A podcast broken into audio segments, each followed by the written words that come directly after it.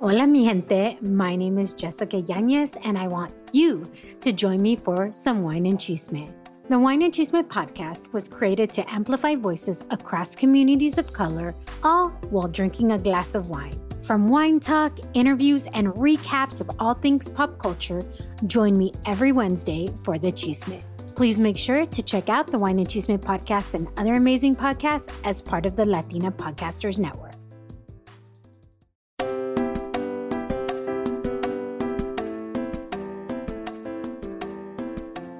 Hola, hola, mi gente.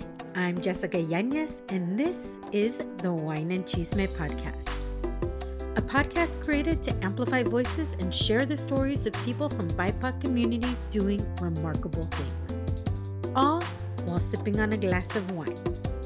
So, welcome to your new Wednesday.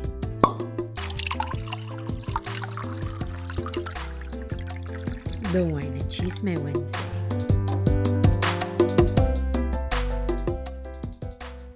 Hola, hola, mi gente. Welcome to another episode of the Wine and Cheese Chisme podcast. Today I have Diana Bamford as my guest. Diana, how are you today? I'm doing really well. I'm very happy and pleased to be here with you. I am really happy and pleased to have you because we talk about all of these things. We talk about mental health all the time, but I love that you are very even specific with pre and postpartum because I think that's something that's not talked about enough, especially within the Latinx community. So I can't wait to talk to you about it. But before we start all of the things, we always start with the wine. And I know you're drinking water tonight because you said you're feeling a little bit dehydrated, which is, you know, we good. Like I was telling you, we're no judgment. I can't be like, you have to drink wine. Nah, you can do whatever you want. But I am drinking wine of course. And actually, this is the first time I've had Fathia wines on the podcast, mm-hmm. but this is the first time I'm drinking their wine. Let me see if we can get it on the. There we go. This is Fathia wines. I am having their 2018 Cabernet Sauvignon from Sonoma Valley. So I'm really excited. Like I said, I have not tried this wine before. I don't know why I didn't drink it last time. Maybe I had two bottles of it. Maybe you sent me two bottles and Maybe I have had it. I don't know. I, think actually there he had to have sent me two bottles because there's no way I would just not taste it while I was talking to him. So salud. Saludcita. I do want to point out that my glass is one of the mole glasses. So if you're It is. You know, it's like the Doña Maria run, isn't yes, it? Yes, yes. They serve they have a double purpose. They have a double purpose. They I serve your mole and you get your agüita. Okay, so wait. Okay, two things for your mole because I, you know, I don't have time to make that mole is an all day thing to make homemade mole. I don't have time for that. So I definitely do like semi homemade mole where I get the Doña Maria is the one yeah. I use, and then I add my own stuff to it. So do you use it as is, or what do you add to it for to make your mole? I've used this one often, but if I try to find like a you know a nice Mexican store that has like they just brought it from Oaxaca. I like to buy the little packages, but it's a, let's say Doña Maria, which is out there. We know everybody can get to it. I like to add a little bit of. Uh, sometimes I'll just do consomme with a little bit of water, but I like chicken broth or some bone broth and mix it, and then I like to put cacao cacao in it and then depends maybe i'll put um, maybe a little bit of herbs maybe some rosemary in it depending on what i'm going to do because sometimes instead of putting it over the chicken, I had like to have it on the side because not everybody in my family it's a chicken uh, mole lover. So, uh, but I like to just do it with a little bit of chicken broth and mix it out really, really nice, and then add uh, cacao, something to make it a little bit more bitter. So I add peanut butter to it. Ooh. I'm because it's what my mom told me to do. And I guess my grandma would make mole homemade, but she would make it like, and she would put peanut butter in it. So I put peanut butter in it. And that's sorry, this is just really bugging me. I'll put peanut butter and then I'll over toast bread. So it's a little bit burnt. And then use the burnt part and put oh. that in oh. there as well. I'm gonna have to try that. I've never yeah. heard the peanut butter, but so let know, me tell you. Nuts. Yeah. So I do, yeah. And I put like, so I haven't made it in a while. Now I'm like, oh, I should make it. My ex, this was like years and years ago. I made mole and I did what my mom told me. She's like, add this, this, and this. And so I added the things that she told me. And then I took it to um, my then boyfriend's mom. And she was like, and straight from Mexico, like she's straight from Mexico.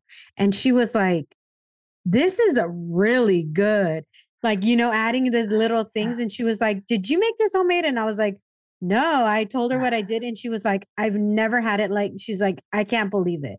She's like, whatever you did, it tastes amazing. Like this tastes really, really well, not amazing, probably. She's like, this tastes really, really good.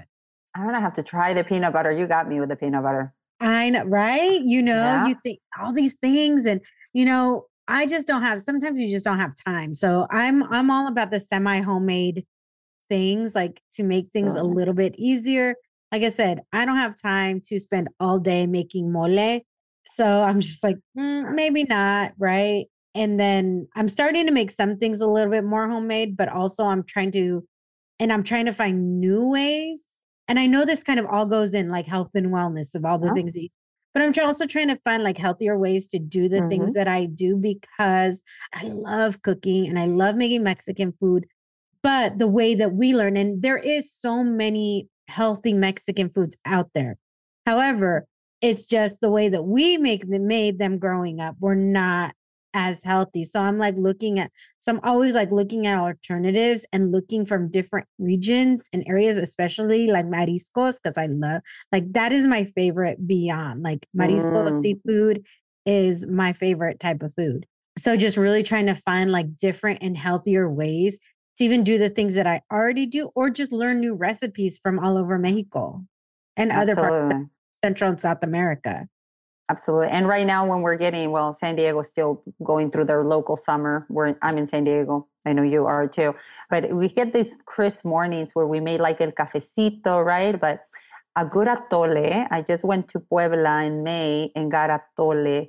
The way to make it healthier, instead of using just regular milk, I use like coconut milk or almond milk to go with it. And that's oh, an idea. Well, yeah. I get the coconut almond milk creamer from Trader Joe's. Oh, there you go and it's really and yeah i love the way it tastes i don't have to add any addition i mean it's a vanilla but it's a lot like i don't have to add additional sugar on top of that yeah just enough but yeah it's like so good and perfect but what about wine what kind of wines are you drawn to I've, or do you like or do you not are you not a wine person probably your listeners who listen you know wine and chisme they know i mm-hmm. don't quite have a palate for wine that so what i like i moscato Moscato is like I like the sweet wines. Yeah, and uh, Riesling. Uh, you know anything. You really like the I sweet wines. yes, and then I can have you know like I, when I'm at my in-laws, they have you know their little bit more bitters ones, and I'll have a glass here and there, but a sweet wine that's where you get me. So I do. I'm not the person to pair it with something you know steak, sweet. Yeah, I want the same thing. So, so there's a couple I, things I would say. Mm-hmm. Try if you ever come across it, try ice wine because ice wine is sweet. I'm sure you would mm-hmm. love a dessert wine because dessert wines yeah. are, are a lot sweeter. But if you ever want to try a red that's not that's very like Beaujolais, uh, like a Beaujolais would be a really good. It's even lighter than a Pinot Noir. Ooh, um, okay. So I would say, like, if people have never, if they're like, oh, I mean, I'm willing to try it, but I'm not really into it. Pinot Noir is a very versatile wine. Mm-hmm. You can have it with seafood or pasta with the red sauce. Like, you, yeah. it can kind of go both ways. Mm-hmm. But like I said, I would say if you never try, if you're not a big red fan and you're willing to try a Beaujolais because it's even lighter, and usually that's if you can handle that, then you might be willing to try other things. But if not, at least you have that, right? Yes. Where it's not sweet, but also it's not going to be like really overpowering. It's a very light wine. Mm, well, thank you for that. And I'm willing to try, you know, any wine. Like they'll be like, "D, try, try this one," and I'll try them. It's just like I don't feel I will be doing a disservice to the wine and to myself if I try to force myself to finish a glass that it just absolutely not mine. But I'm willing to try and be like, okay, give me a little bit of more of that, or So thank you. Here we know now we have the mole, we have the wine. Perfect. So can I pair that with some mole? Is that okay if I have it? Is I mean, look, sweet? I say, I mean, my the mole might be overpowering to the yeah. wine, but you know what? Try it if you like it. That's what matters. Honestly, that's yeah. really what matters, right? True. Like, and it's so funny. Let me just say this: when you're pairing wines with things, I always say like try the wine first, then take a bite of whatever you're eating and then try it again because it actually changes the flavor of the wine. Got it. So even if you're having fruit, even if you're having whatever, like if you're having wine, taste it completely by itself, right? With no, and then take a bite of whatever you're eating and then take another drink. And then you'll see, like, oh, wait, this does not pair with this or yeah. it does or oh wow this changes like that's kind of how you start figuring it out right of what you like yes. what you don't like what's going to pair because also everybody has different flavor profiles mm-hmm.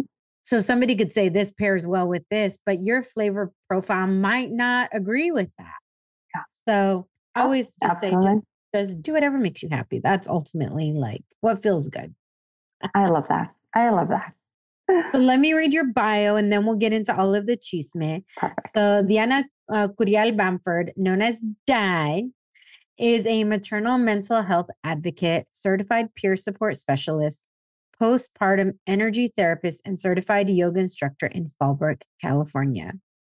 A survivor of severe perinatal mood and anxiety disorders, she's a dedicated board member with Thrive Wellness Collective and a member and volunteer with the Postpartum Health Alliance.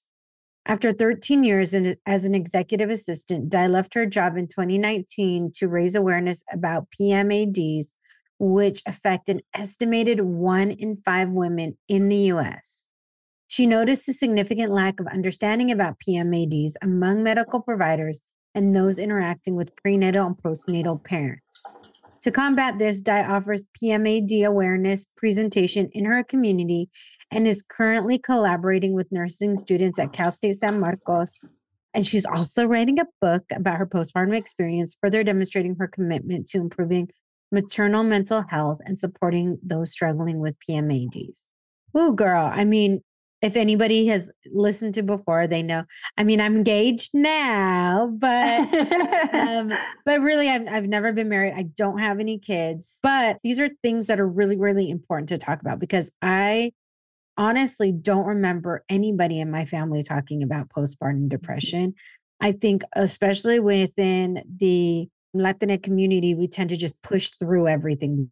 Don't, and women in general don't take care. They put everybody in front of themselves. They don't take care of themselves until it gets to kind of like the point of there's no other option. So when we were talking, and I've met you through a mutual friend, Ruby, yes. who I love so much. And I'm so glad that we're connecting on this level because it's really, really important to, to talk about. So is this something, I mean, obviously I, I know most of the time we don't talk about this, like I said, but is this something that you were aware of growing up? Is this something like, did you have the same experience? This was never talked about growing up. This was, is this something you witnessed growing up, like prior to having your own experience with it? No, no. I actually, I, I never, it was never talked about in my family. You know, being Latina, like you said, we push through. We just, anybody, just with mental health in general, right? Somebody's feeling depressed. You know, why would you go to a psychologist? No estás loca, no estás loco. Like it's, mm-hmm. it's nice for crazy people, is how I grew up, how it was viewed, not as a tool of support. So when I, I actually had a miscarriage in 2022, and this is why I'm going to prefix like this there just for all your listeners I may speak of things that could be triggering so in any moment please make sure to maybe stop and then come back a little later because it can be triggering for some people sometimes when I speak. One of the biggest things that I say is like every time I, I do presentations, conferences, and uh, workshops, it's not to scare, it's just to bring awareness to subjects that we we think we know a little bit about it, but in reality, when we hear about it, we didn't know. And we don't know why we don't know until somebody brings awareness to it. Right. So in 2022, I had um, miscarriage. I was really young. I was 21 at the time. And Wait, it was 2022, you mean like 2002? I'm sorry. In 2002. Yes. Sorry. Not 20. That's, that would have been last year. Yeah. No. And I was really I was like, wait, I didn't notice. Sorry. In 2002, I had a miscarriage, which it was dismissed. I was 21 at the time. And it was just like, Mija, you're too young. I was actually grieving my whole process with that miscarriage. The medical system really failed me. Uh, they treated me as like a young girl. I had to have a D&C. They told me that the sac where the baby was was misshapen and I, I was going to lose it regardless. So that I needed to go in and they did the D&C. Um, but it, it, when I left, nobody even talked to me that I could be having some feelings because my body was pregnant and suddenly was not. It was only three months in, but when you're kind of like, well, at first I was a little scared because I was like, oh my gosh, okay, I'm pregnant. But then it was exciting and then it was gone. And my family was just like, Mija, don't worry. You're so young. You're healthy. You'll have more children. So just to know that, just kind of keep that in the back of your head as we move forward. Then a year later, I became pregnant again. And I had my son in 2003.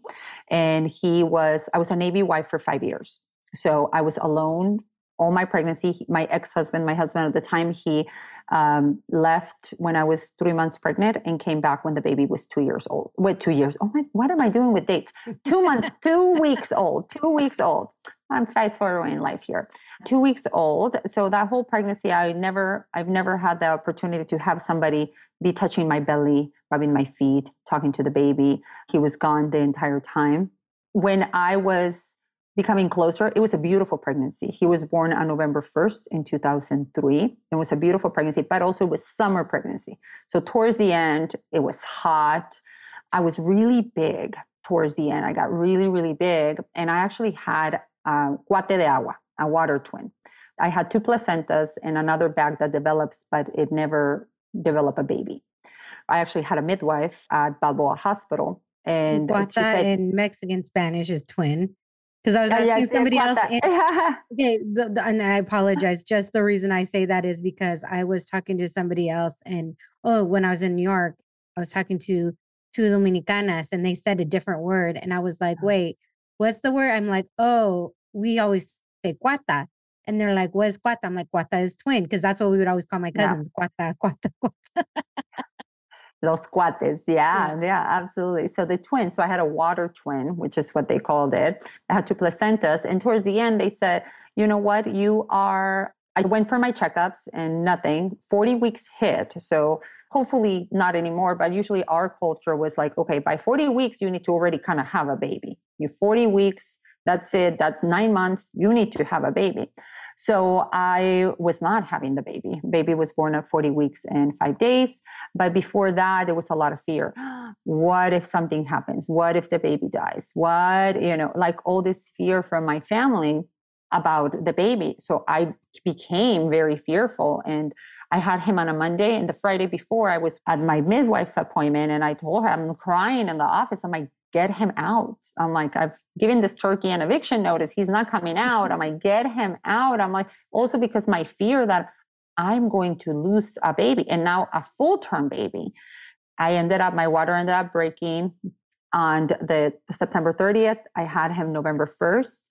The delivery was really tough. I was in labor not too long, only for, I think it was about like 13 hours he was actually nine pounds, 13 ounces. So, Ooh. first, they told me that he was probably that I was just really big because of the extra placenta and all the extra things. No, he there. was a big baby. no, he was a big baby. So at the hospital, it was his birth certificate has the name of like six doctors because doctors kept coming in to check me and try to see if the baby would come out and nothing like just nothing was happening until finally like the big kahuna an attendee came in and said, We need to get this baby out. I was exhausted. I pushed for like three and a half hours. He was actually pulled out with forceps. So I did not consent for an episiotomy. They just told me they were doing episiotomy. So that's when they cut the perineum to make more space. But the perineum is, is like such a thin layer of skin that if you cut it, it's like ripping. So it just like it tears quickly and it gave me a three degree cut. A three degree cuts you all the way to your rectum. So Oh it when they pull him with forceps, um, his face till this day, my mom is like, his head, I cannot get out of my head. Like his head was so misshapen due to the forceps, and the forceps were like so implanted on his cheeks.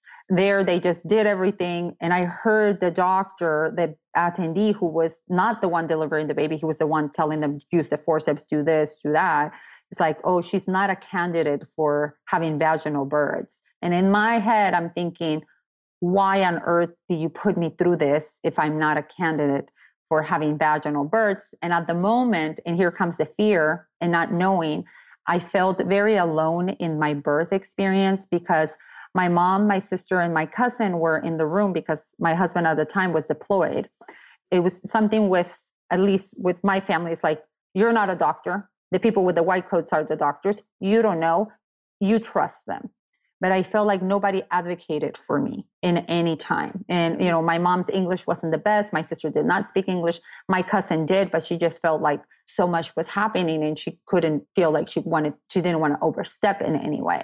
But and when I what needed, happens so much in our community is, oh, you Yeah. trust the doctor. You just do what the doctor says. We don't often advocate for ourselves. I mean, Yeah. it's like we're barely learning how to do that. You know what I mean? And we Yeah. don't just like, oh, well, the doctor said this. And we just, pa- particularly our community, just put so much trust into doctors. And the sad thing is, is they're not advocating for us either. Mm-hmm. Mhm. So I can't imagine how you were feeling. Like you, you truly were being failed, unfortunately, because our community is so like, oh, they're the professionals, let them do. But then you don't, there's nobody advocating for you. There's nobody saying, wait, what's going on? Why is this? If she's not a candidate, why are we going through with it? Like all of these things. I can't even imagine. Like, especially going through it, I'm sure it's like a whirlwind in your head, but then you look back and you're like, what the hell? Oh yeah. Yeah, that's that's definitely a lot of what I'm uncovering as I'm writing my journey with postpartum in the book and uh, with the assistance of a therapist because things do trigger me that come up things that i hid for so long that come up and trigger in memories. But like at that time there in the hospital like they t- i lost a lot of blood so they took a lot of time to sew me back together and all that. One thing that i want to clarify only about 1% of women are not able to give birth vaginally. We our bodies are designed to give birth vaginally. The reason why they wouldn't be able is due to bone structure. Not too big. What happened with me is that my baby needed more time. I needed perinatal massages that I needed to know way before. I needed to have this awareness. But and the baby just came fast. Everything they were doing was for the baby to come out ha- fast because forceps were not needed. So I did not break any bones. So saying you're not a candidate, even though at that moment I'm like, well, give me a, you should have given me a C-section because I did not know any of this information until years and years later. And I broke no bones. So I could deliver vaginally. It just needed, my baby needed more time. But after that, when they moved me into the room, I, I don't know if anybody's a fan of hospitals, maybe the nurses and the doctors that work there. But anytime I'm in the hospital, I want to get out as fast as I can. If I'm ever in for surgery, I'm like, I need to, you're telling me 24 hours, I'm, I want to be gone. I don't like hospitals. So the next day, the nurse told me, he's like, well, I really wanted to go home. And she's like, well, if you pee and you shower, you can go home. And I was like, perfect. So my sister was with me in the room and the baby the next day, and I peed and then I showered. And when I showered, I almost had a stroke. I passed out. They came and got me, and they're like, "Oh my gosh! If my sister would not have pulled that little thing in the bath, that I was just like, Right. she would have had a stroke. Her blood pressure went down so much because they were offering me blood transfusion, and I was refusing blood transfusion. So, but like, but if you do this, so after having almost having a stroke, they're like, blood transfusion is a non-negotiable. Like you have to have it. And of course, I did, and I felt so much better. So all these things that I'm mentioning and why I'm sending these details here is because these are part of the risk factors associated with PMADs. So you talk about PMADs, so the PMADS. So it's PMADs, which is perinatal mood and anxiety disorders. That's the new name given to postpartum depression because women are not only depressed anymore, women are experiencing, and it's perinatal because it starts during preg. It can start during pregnancy or postpartum. So they can experience anxiety, depression, obsessive compulsive disorder, PTSD, bipolar disorder, bipolar 1, bipolar 2, and in some cases, psychosis. And that's when we see the tragedies. But also, we're seeing the tragedies. Maybe if you saw it on TV, heard it in the news, we've had some recent tragedies in the East Coast. And actually, I believe it was two in San Francisco, in the Bay Area, they were experiencing depression. The awareness is what is most important to know like okay, what are the risk factors associated with this and how can what can I do about it? So for me how you ask like how did you learn about this? So just keeping in mind how was my miscarriage that was not ever resolved, like it was dismissed. My delivery, my pregnancy happy but alone and then my pregnant my delivery was i had a traumatic birth. Then from there you know almost at stroke they gave me a three degree cut. I had to go back to the hospital two times so they can use a catheter to burn you down there in your vagina because i had got an infection because that's a, a gentle area right? And you're wearing i just had a baby vaginally. So we have those big undies and the big pads and those that so that does not help with healing the right. wound that they're doing. So my husband came back two weeks after the baby was born. We had an apartment here in San Diego, but then he was able to take time off. It was almost, I think, I can't remember if it was two or three months that he took off. So he's like, hey, why don't we move to, we had a home in Mexico. He's like, why don't we move to Mexico? And then when I start work, I can just cross the border back and forth. I'm from Tecate. So it's like I go through TJ, cross the border to the Navy ship, and then come back. So we did because we're like, okay, we're a young couple. We need to save money. We don't need to pay rent in Mexico. We'll be there. So now I was left alone with the baby all day. Wine break. Time to refill that glass and come back for more wine and chisme. When he came back, were you already experiencing the PMADs at this point? Were you already going through it? And what kind of support, if any, were you getting from your husband outside of like, okay, let's move to Mexico. I'm going to take some time off? Was because I also feel like, and again, I've never experienced this and I won't ever experience this, but oftentimes, like, we have these things. Like, I'm very fortunate that my fiance, like, I get really horrible periods, mm. really horrible, like debilitating. Like, at this mm. point, it's traumatic just even talking about it, right? Like I could bleed almost, you know, at some point, even if it's not full on bleeding, I'm something is being released like three weeks out of the year or out of the month mm-hmm. practically. But I'm really fortunate that he like tries to take care of me, especially when it's like really bad. And he's like, mm. How can I help you? And he's fully, fully takes care of me, rubs my feet, rub, puts the massager on my back if I ask oh. him to, brings like, like he just fully takes care of me. Were you able to receive like kind of the emotional and physical and, and mental support that you from your husband at that time? Or was it something that you felt like was lacking at that moment because, or you just didn't know how to even ask for it? It was all about the baby. So this is one thing that i do when i see a lot of mothers is that it's all about you while you're pregnant and then the baby comes and it's all about the baby and we forget about the mamas. Yeah. and one thing that i do want your listeners to be aware of is that the baby blues most of us have heard about the baby blues. The baby blues last only about three weeks. Anything more than three weeks it will be PMADs, it will be perinatal mood anxiety disorders. And with baby blues, you'll be crying, you have different emotions, the hormones drop three to four, five days postpartum. We're going back into that balance. When the placenta is released, our hormones go from, you know, thousands to zero. So there is that hormonal imbalance, but something, you know, then if something continues, then it's PMADs. So for me, there was a lot happening too fast everything. We moved to Mexico within weeks. Like probably baby was maybe a month old by the time we moved to Mexico. Everything was really early and everything was about the baby and I was acting fine. I began to feel have certain feelings of like being more depressed, but how can I? I'm a new mother. Why am I feeling unhappy? You know, that's not a good mom. I'm not a good mom if I'm going to begin to talk about these feelings that I'm having. So he was supportive because I was not showing any signs of anything being wrong. But more time passed, and I began, as I was isolated at home, and I would talk to my mom over the phone. Uh, sometimes I'll have one visitor, but I began to have feelings that um, that I didn't want my baby. Like I just, you know, like I never had that feeling of like the baby comes out and you're like, I'm just in love with this baby. I, I never had that feeling. So with him, it was just like, I know he's my baby, but I was put to the ringer to bring him into this world. So those feelings were coming. And then I began to have, uh, I began to hear voices. So I began to hear voices just to kind of push the baby, just kick the baby, push the stroller, like things like that. And it began to scare me a lot. I was like, oh my, and they began to imagine. get a lot stronger.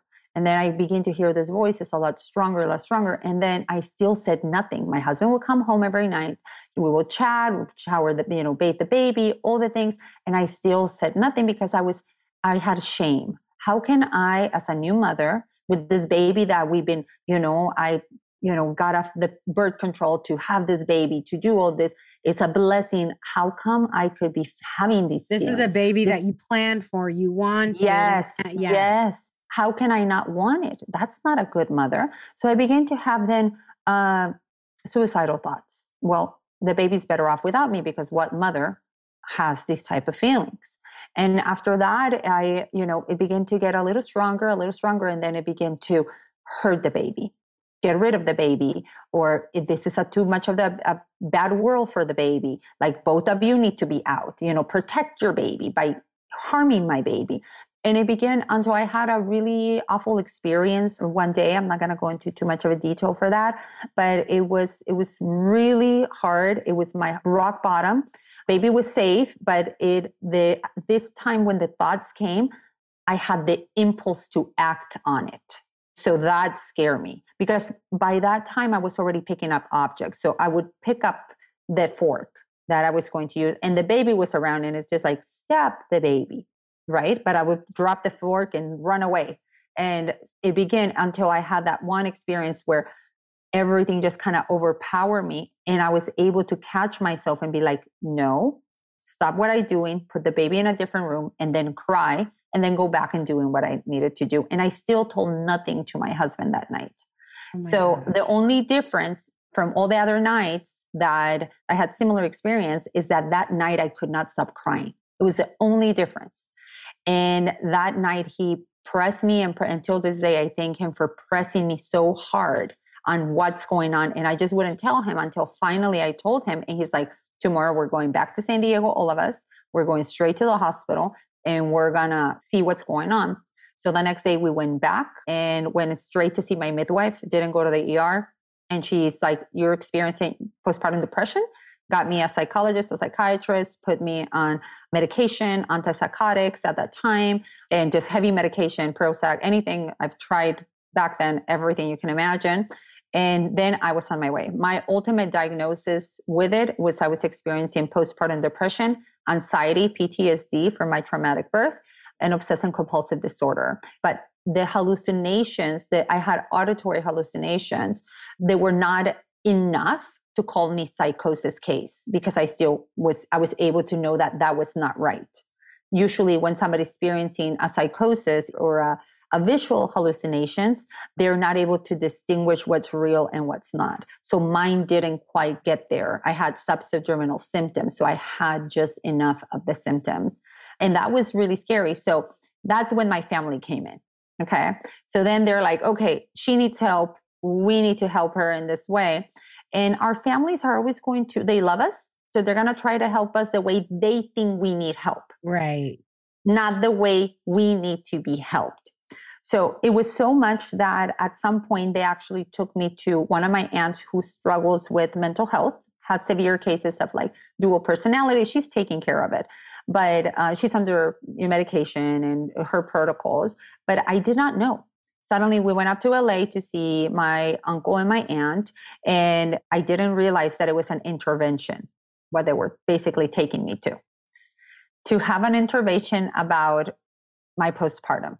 So what? that I needed to, yeah, to it was like you need to talk I, to her. I can understand why it would happen, right? Just just being Latina, like just within our culture, I understand like why that would happen because there have been times where I experienced depression in high school and it took a lot. So often it takes so much for us to say what's actually wrong. First of all, Di, thank you so much for just sharing this. And I know you're going to be sharing even more because this is a, yeah, I could see why this could be very triggering for somebody. And somebody who, like myself, who doesn't have kids, I get the mental health part. I get the depression part because I've actually dealt with clinical depression where I had to be on meds and stuff like that. But I think it's, you know, the thing that we have to remember is anything can cause a chemical imbalance in our brain. Mine was a shift of of life from growing up in San Diego and then all of a sudden we moved to Albuquerque 2 weeks before my junior year of high school. And mm. that major shift caused it caused like a chemical imbalance because I I didn't is something that my brain didn't want to accept and it caused a chemical imbalance in my head and it caused like depression and and everything and I still have to like be wary of the signs of certain things, right? But to experience this, there's so many people that would be like, I don't understand. How could you hear these thoughts? How could you want to hurt your baby? Because we've heard these extreme circumstances where it has been psychosis and women have harmed mm-hmm. or unalived their children. And we as people don't understand it. Like, I think a mm-hmm. majority of people just don't understand, like, how does it get to that point or how do you understand? And so, first of all, thank goodness for your ex who was like pushed you, right? Mm-hmm. And was like, let's get you the help you needed. Because there could be men who just are like, you're fine, you're okay, you're until yeah. until the point that of no return, so to speak. Yeah but this happens in our community like you need an intervention or oh this you're going to be fine you're going to be okay you need to snap mm. out of it yeah you know so i'm really yeah i want to hear like exactly what their their thing is but i just wanted to stop for a moment and let people kind of just take everything yeah. that you said in but also remember like we don't know and if you've experienced this like my heart is with you because it does not sound mm. fun it sounds like torture, to be perfectly honest. It sounds like torture because in your case, you have this baby that you planned for, that you wanted. And now every instinct is saying, like, no, and telling you, like, no, the baby's better off without you. The baby's better off not being alive. The baby's like all of these things, like completely the opposite of of what you intended and what you planned for. So just be mindful as we continue, like as the mm-hmm. as Di continues the conversation, you can stop and pause and take a breath. And, you know, if you can't listen to this episode, it's perfectly okay. If you can, like this is obviously a very sensitive and powerful subject, but we will take a moment, you know, every every little bit just so you can take a breath and really absorb what's what's being said and just understand that you don't know what somebody's mental health situation is. And Di will go into like how to help as well and how you can seek help and mm-hmm. how you can help others. But she's doing this through her own story. So continue. Mm, thank you. Thank you. It's so important to tend to yourself as you're listening and triggers can come. So while this intervention was going on, I was already in that I went to see my aunt, right? That are my family. That's the way they thought they could help me. They were helping me by taking me to my aunt to talk to her. But for me, it was very triggering because I was already on medication. I was seeing my psychiatrist, my psychiatrist. I was in a support group. And suddenly here I am, and I go into my family doesn't trust me enough yet. And one of the things right before moving forward with that is like, why does this happen? How come she got these thoughts? Because I never felt safe to tell anyone as soon as I was having these feelings. I never felt safe to, you know, because of the shame, the stigma that you're a new mother, is a baby's a blessing and you're supposed to be happy. That is it. Those are our choices. You got a baby. How can you be all sad there? You can't. Like, that's what my culture was telling me you have to be a good you know uh, in order to be a good mother you have to be happy so how could i feel comfortable sharing that i had these thoughts with anybody in my family? And now when i talk to my mom about it and we cry together and she's like you should have told me. But I, even though i knew she loved me and all that it was like i was disappointing her and i was disappointing myself in this process. So that's why why things become tragic. That's why the tragedies do happen. And we hear about these awful, tragic cases, is because they don't feel comfortable sometimes speaking in because it's not safe because society has not made it safe because we're not normalizing maternal mental health and that's why things do snowball and other than that if they do get try to get the help the system can fail them a lot of the times and they can actually regress so after having that intervention with my family there, I actually felt like, okay, my family doesn't trust me. I thought I was doing better, but apparently in their eyes, I'm not. So where do I go? I go back into my thoughts, right? I allow those intrusive thoughts. And believe me, all parents have intrusive thoughts. Okay. But sometimes those thoughts will be intrusive, will range from mild, medium to severe. So mild, moderate, severe and that's where we really need to keep an eye on like where are our thoughts and how consistent they are so after having all that you know having the baby and going through that getting a little better. I was in a support group here in san diego at mary birch hospital. If you are here in san diego mary birch has a great postpartum support group and i had that that it was really supporting me and it was fantastic and i was on medication. I was like on track doing better.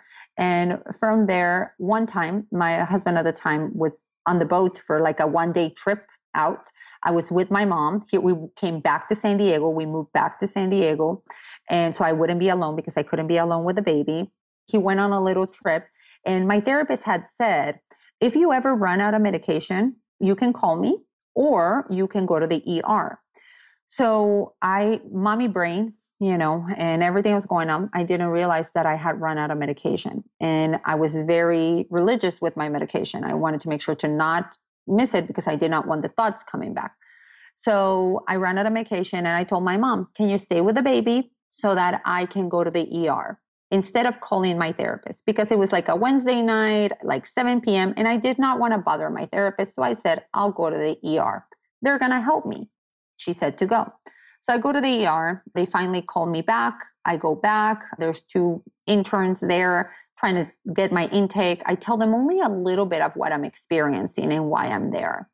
An attendee came in, or I don't know if it was our chief resident, and she decided that I was a threat due to what I was saying. I was a threat to my baby and I was a threat to myself, and they locked me up in the loony bin. So I knew that was happening. They were being too nice. And then I wanted to leave and they wouldn't let me leave. It's like you're in jail. They're taking all your things, they're stripping you down.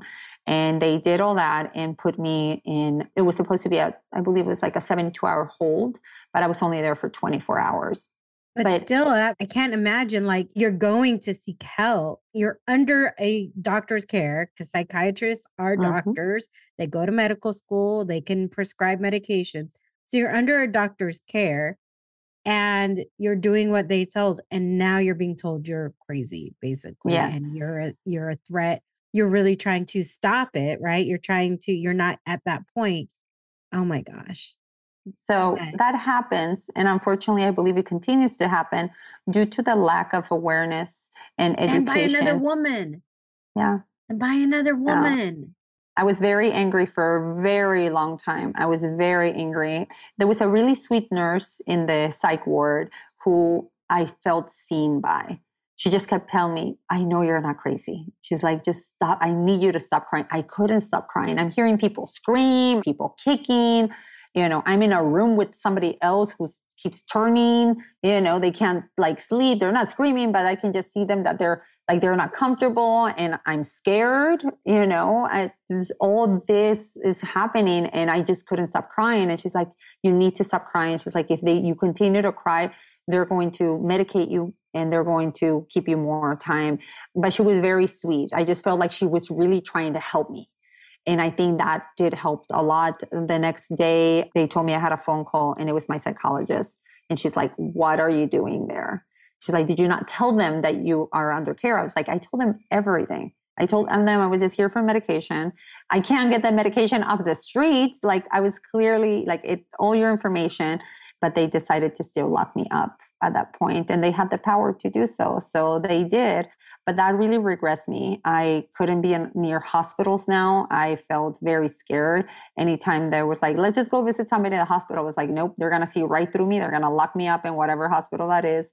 It regrets me tremendously. And from there i began to develop the thoughts of hurting myself kind of came back but they were much more milder. So I worked in the fashion industry for a long time. So I was always wearing really funky. They always knew, oh, Di wears funky clothes, right? So because of that, it was an advantage to me. So I used to wear, it was hot, it was a summer, but I used to wear like gloves halfway. It was like a little piece of, you know, gloves from here to here. But I put those back on because what I was doing, I was scratching blood in my forearms in order to cope with the thoughts mm. coming through. But people will see me, we'll go, we'll have play dates, all that. And they just thought, you know, Di is weird and she's doing her thing and that's mm-hmm. fine, and, which was fine. But I was actually, due to that situation at the ER, it brought so much anxiety that every time I had a thought and I wanted to like scream or latch out, I would actually harm myself until my therapist is like, I need you been coming with those gloves. She's like, take him off.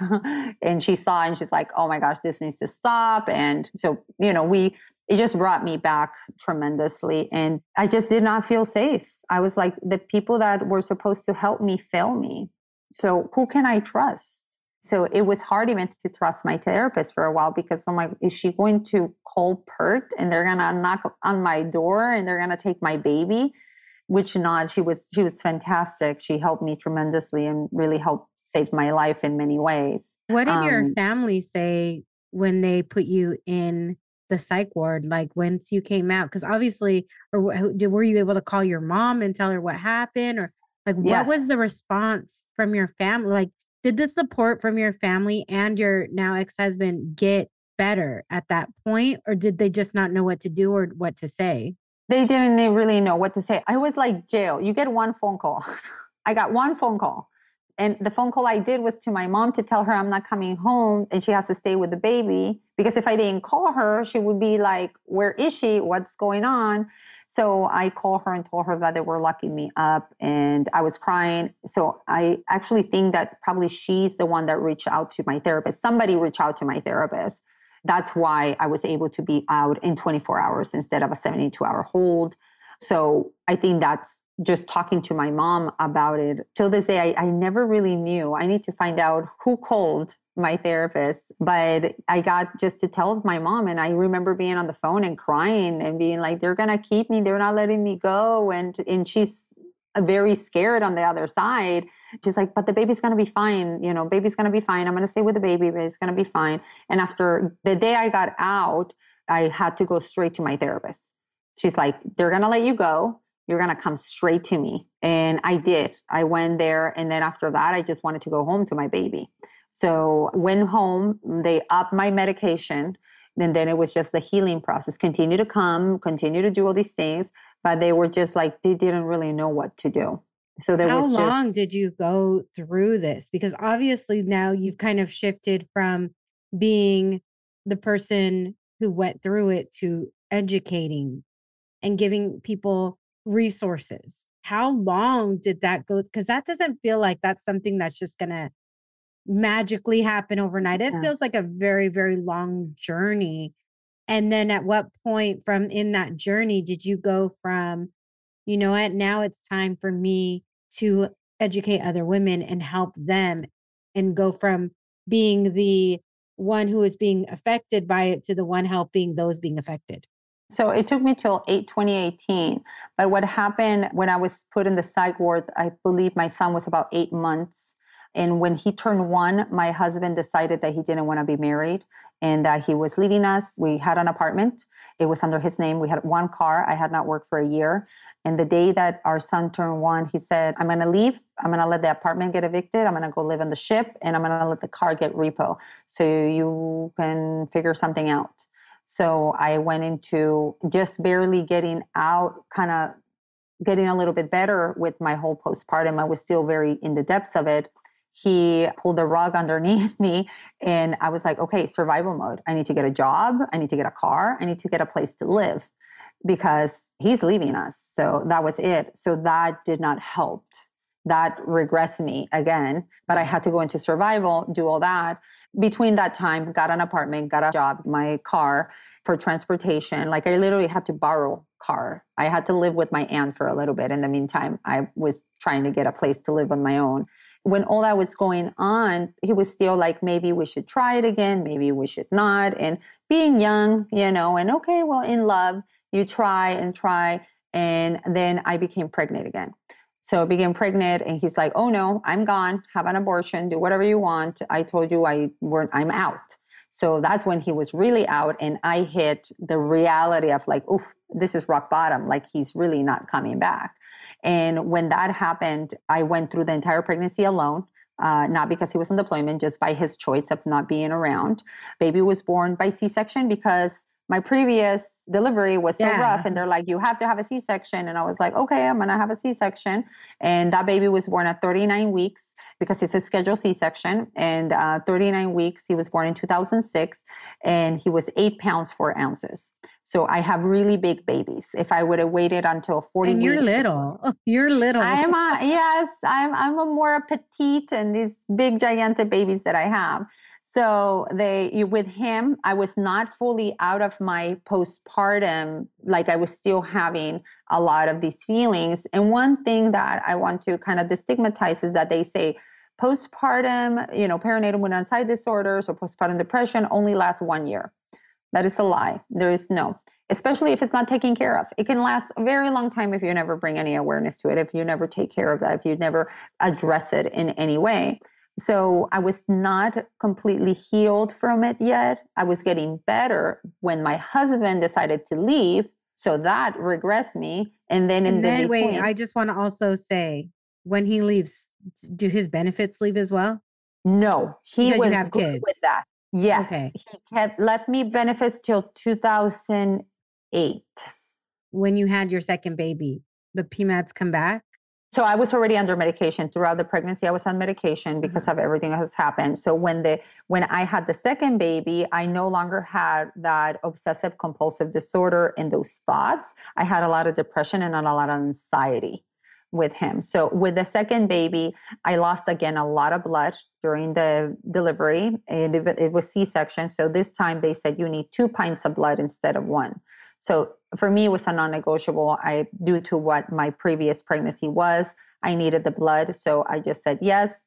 And they told me I was not a candidate to having more children. They're like, "We're gonna tie your tubes. We suggest," and I said yes. Knowing what I know now, all that was done wrong all that was done wrong. One, I did not break any bones with my first child. There was no consent for episiotomy. I could have had my second child vaginally deliver if I would have known what I know now. It would have been more time and I would have been a candidate to have more children. So in a way, I was like thinking back, I know this is going to be very out there, but it's like, okay, just like sterilize another woman. So we're done with babies here and just be done. So I just felt like my rights were never really one read completely. Like I was young. I was like, sure, I don't want this to happen again. Like they told me, you can die if you have a third baby. So using that fear tactic was not supporting me in any way. Right. But I decided to tie my tubes. So I have my two live children and my baby angel. And that was that. So after that, I got on my own. I began to pick myself up. Now I have two young children and an infant and a three year old. And I had to go through life, you know. And as Latinas, we have to push through. You have to do and you have to do. I still have a lot of um, support, like from the family. But one of the things was like the first baby, it was like I stopped birth control in order to get pregnant. So it was like everybody was waiting for this desired baby. Second baby was like, what are you thinking? How could you get pregnant? Your marriage is in shambles. What are you doing? I felt like nobody wanted him in a way. It's just like you made a wrong choice. What it was really interesting is like with my first son, I didn't feel that immediate love, right? I didn't feel that immediate love. And with the second one, I felt, even though it wasn't true, but I felt it as he was so unwanted that I needed to love him so much. And I had an awful pregnancy with him. I went into the ER like twice. I passed out, you know, several times, just things that just put me, led me to the ER. Um, I had constant anxiety my family were just kind of trying to support me, but almost like at a distance, right? Kind of right. like uh, with a little bit of a, of a distance. So, which which it was challenging, but moving through all that, it took me a while. So I I remarried. The divorce was finalized in 2008, but we were separated since 2004. We finally did the whole thing in 2008, and I actually met my husband, who I'm married to. We've been together for almost 16 years, 15 years, and I met him in 2007, in December of 2007. We married in 2016, and he adopted my two children. My ex-husband, after the divorce, he said, "You get custody of everything." I don't want anything to do with them at all. i'm just not you're the mom, do the thing. So he gave me all the rights. So when we married, my husband was able to legally adopt him. So in 2017, they were legally adopted. The last time my ex-husband, their biological father, saw them, my oldest was three years old. He was leaving on deployment and he was on the docks, and I told him daddy was leaving on a ship. And that's the story that we fed him for a long time. As time went by, told him the truth because I always want to have as much truth with my children and be as honest and open as I can. And the youngest, the last time he saw his biological dad, he was eight months old and he's going to be 17 next month. He was never, they never had a relationship. So they're happy kids. They have a loving father figure. It was always said to me because I have a, a, I call my biological father my sperm donor. I have mm-hmm. a sperm donor and I have a dad. Yeah. And growing up, it was always like any guy can make a baby, but it takes a real man to raise one. Yes. Yes. And I think you appreciate it as you get older. Your boys are going to mm-hmm. appreciate mm-hmm. it more and more and more and more as they get older. Because when I was young, I was like, oh, okay, yeah, I get it. I understood it. But now, like, my dad is just the most amazing man. You would never think that we weren't blood. He would die for me. Like, I have no yeah. doubt in my mind yeah. of that. You know what I mean? Yeah. So as your boys continue to get older, they will appreciate it in a way that is really hard to explain if you've never, if that, if you've never gone through that. Right. But I just remember where like I was at that age too. And I appreciate it. But now that I'm in my 40s, like once I got into like my 30, my mid 20s, my 30s, and now my 40s, you just appreciate it in a whole yeah. other way. Yeah. Yeah. No, and they love him. They know that's their dad. That's that's it. And I've always told them if you have questions about your biological dad, uh, like I have their his number, he knows because we had kept in contact throughout the years. Haven't talked to him in a long, long time. He's like, if they ever want to reach out to me, they can. He remarried and has two daughters. And he was really adamant that I tell the boys that they had two siblings, two daughters. And I did because I don't want to hide anything. People were telling me, don't tell them. Why do they need to know? I'm like, I rather them always knowing the truth from me rather than suddenly I'm family member or somebody else yeah. and being like, Mom, why didn't you tell me? Absolutely not. I don't hide anything from my kids. And so that's going to happen when I met my husband and one of our few dates in, I told him that I was still deep in you know my youngest was like 15 months old and i was like i'm still in deep depression and anxiety and i'm experiencing this and i have had these types of thoughts and basically lay it all on the table. Either you take me or you leave me but i'm not playing games. Like i am a mother of two and i have no time to to figure something out. So it was really tough. So in 2018 i began to as i begin to get better and i think healing continues later on. And i do have to say that i have now the memories are coming back but i actually blocked out blocked off my son my oldest till kindergarten. I don't have a memory of him being two years old or three years old. I know he is there and we i see myself in the pictures but I block it off. And I didn't have, I knew I loved my son, but I didn't have that overwhelming feeling of I, I love him like I did with his brother, the youngest, because I always felt like he wasn't wanted, right? So that's why I mm-hmm. had it until he was 14. So my oldest was 14. One day I just woke up and I had this overwhelming, just like, I am so in love with my son. It just came. Like it just it just popped mm-hmm. and it was like the most beautiful feeling like i just I, I, I love him so much and i love them all so very much I don't know even how to explain how did it come, but it just came. And in 2018, I started to ask, I'm like, out of nowhere, well, probably out of somewhere, but in, I can't explain it necessarily like exactly how and pinpoint it. But this thought just came in. I was like, what is it being done in hospitals for women? So I began to, I just literally pick up the phone and begin to call all the hospitals in San Diego. And I just asked, do you have a postpartum support group? That was my question. UCSD did, Sharp Mary Birch did, and Sharp uh, Grossmont. So I began to volunteer at Sharp Grossmont to go and just sit and if I could be in the postpartum support groups and just be there and see if I could be of any help to help set up to do that. And that's how I began to kind of get in. And then I began to do what else is being done, right? And are they still locking up these women? And the answer was yes, because there's no facility in San Diego for perinatal anxiety disorders that are trained in maternal mental health. If you go to Mesa Vista or any hospital, they are not trained in maternal mental health. Therefore, they're just going to put you in a hold and medicate you as they see fit, and that is it. And that is actually more dangerous, I believe, than staying home with support. Support is what we need, and it's usually what we don't have. And it's very important that we find ways to get more support. So I want to share, first of all, Di is not a physician. She's not, but she is a maternal mental health advocate. And without advocates, right, then people can't learn. They can't do this. There's a couple of screening tools that you have on your on your website, the journey of lotus.com. There's a postpartum support international recommends universal screening for the presence of mm. prenatal or postpartum mood and anxiety disorders using an evidence based tool such as the Edinburgh Postnatal Depression Screen, the EPDS, or Patient Health Questionnaire, which is the PHQ 9. There's no fee, they're self administered, they're translated into several languages, and you can actually, if you go to her website, if you're wanting to know, like, if you're not sure, you don't know, like you can go to her website and take these screenings. You know, you also do things with Cal State San Marcos, like we said at the beginning with the nursing school.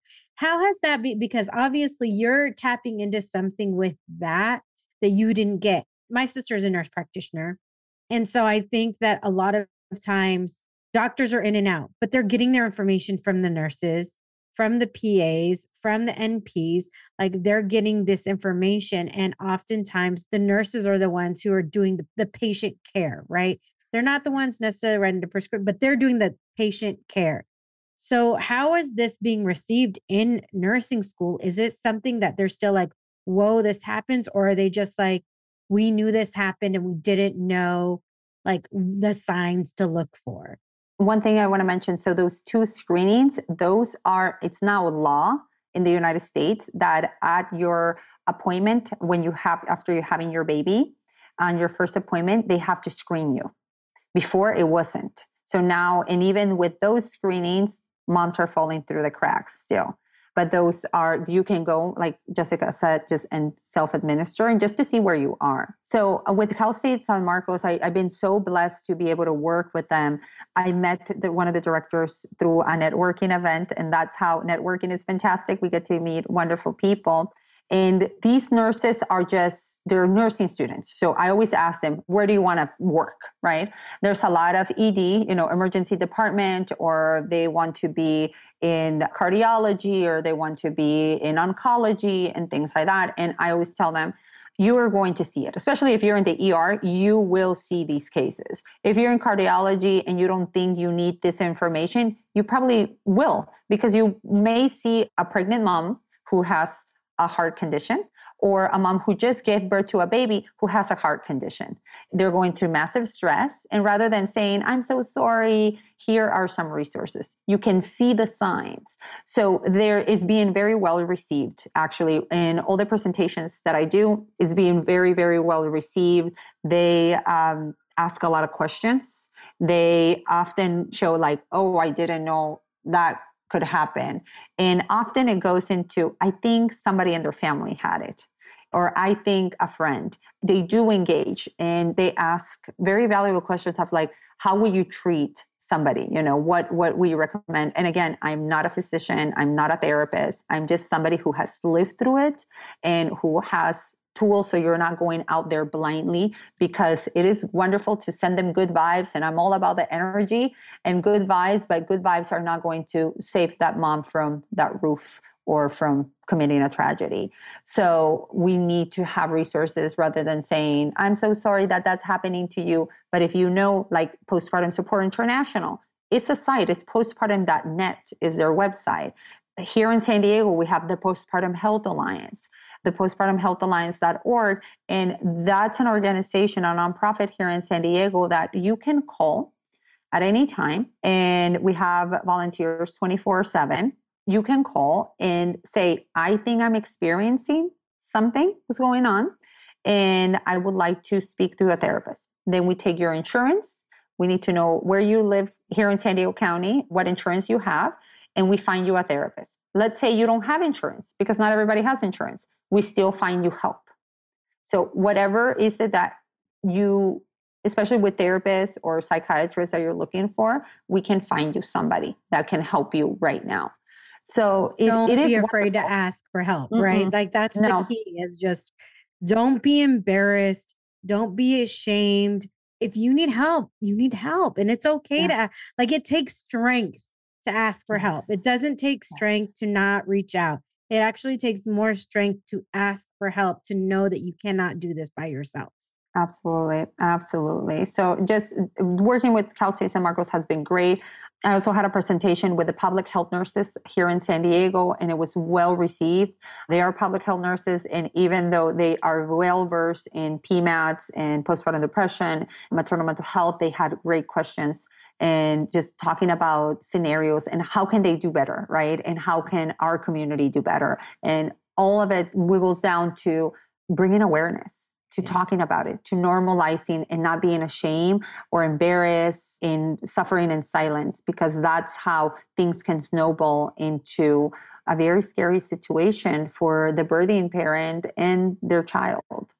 You know, it's so crazy to me that this is how our bodies work. This is what we were mm-hmm. created not to do because not everybody can have a, you know, like I'm not going to be having any kids and but I mean, this is what our body was designed if we choose to do it. And the fact that we have to fight so hard from my situation, from from when we start our periods, like we shouldn't we need to normalize talking about periods. We need to normalize about talking about painful periods. We need to normalize the things that happen to our bodies when we're pregnant and the hormones and the things that happen. It's like finally we're in this age, we're finally talking about it and how many women years and years and years have suffered in silence like it's no longer acceptable to suffer in silence Di thank you so much i want to be really mindful of your time and of everything course. and i know we could talk like for like forever about this because i do have so many questions but go the journey of lotus.com is Di's website if there's anything else like thrivewellnesscollective.org postpartumhealthalliance.org you can connect with Di on Instagram at diana.c.bamford. Diana, and those all of those links will be in the show notes. Di, do you want to add anything else in regards to before we kind of close out and everything? I'm just I'm so grateful that you are talking about this because to be perfectly honest, because I won't ever go, you know, I mean, I go through my other things, mm-hmm. right? Obviously, I have PTSD about my periods and everything because mm-hmm. I had to stop and like collect myself. Um, was there anything else that you would like to add that we haven't talked about? One way is to find somebody that you trust if you're going through this and just share with them any feelings that you may have. Just begin to have that conversation. If you're having at this moment anything that I said resonated with you, even if it's been years after you had a baby, find that friend, find that person that you feel comfortable with, and talk about it because talking about it is a way of healing it. And I will encourage all your listeners to maybe go and talk to their mom, their aunt, their sister, their grandma, and ask them if they ever experienced any of this. Because you will be surprised that once you begin to speak about it, how many of them suffer in silence. And even though it's been many, many years later, they can heal that part rather than ignoring it and pushing it away. They can heal. Just love heals it all. It really does. And if you can learn to love yourself a little more by just bringing awareness to your feelings and knowing that all your feelings are extremely valid, it's it's going to help you tremendous. It's going to help you tremendous. And you deserve peace, you deserve love, and you deserve the comfort of knowing that it's okay for you to have a safe space to talk about this. Yeah. Well, thank you so much. I really appreciate it. And mi gente, please, please, you know, if you have any of these feelings, and even if you're not pregnant or postpartum, if you're having these types of feelings, please reach out. I, I understand, like, I really do understand more than I've ever shared. But, you know, if you are having feelings of, of self harm or harming others, seek help. It's not embarrassing. It's not like, don't be embarrassed. Like Di said, try and find somebody who you trust, who can maybe, maybe you don't know where to go. And, you know, there's all kinds of of resources online that we'll try and connect with on the show notes. Thank you so much. If you were able to listen to this whole episode, thank you because we know it's not an easy topic to discuss. And so we appreciate you, Di.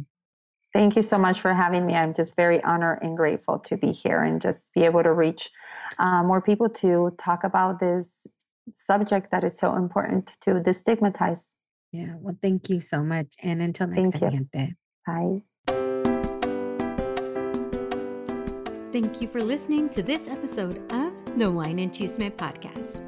For more information on today's guest, please see the show notes for links to websites and social media channels. You can check out all things Wine and Chisme on our website, thewineandchismepodcast.com. There, you will find the names of wines I drink each episode, as well as additional information on me, the podcast, and you can even apply to be a guest straight from there. You can also find us on social media at The Wine and Chisme on Instagram and at The Wine and Chisme Podcast on Facebook. Remember, if you want to hear more Wine and Chisme, please subscribe, rate, and review. Five star ratings are appreciated, and those positive reviews are appreciated even more. Until next time, saludos.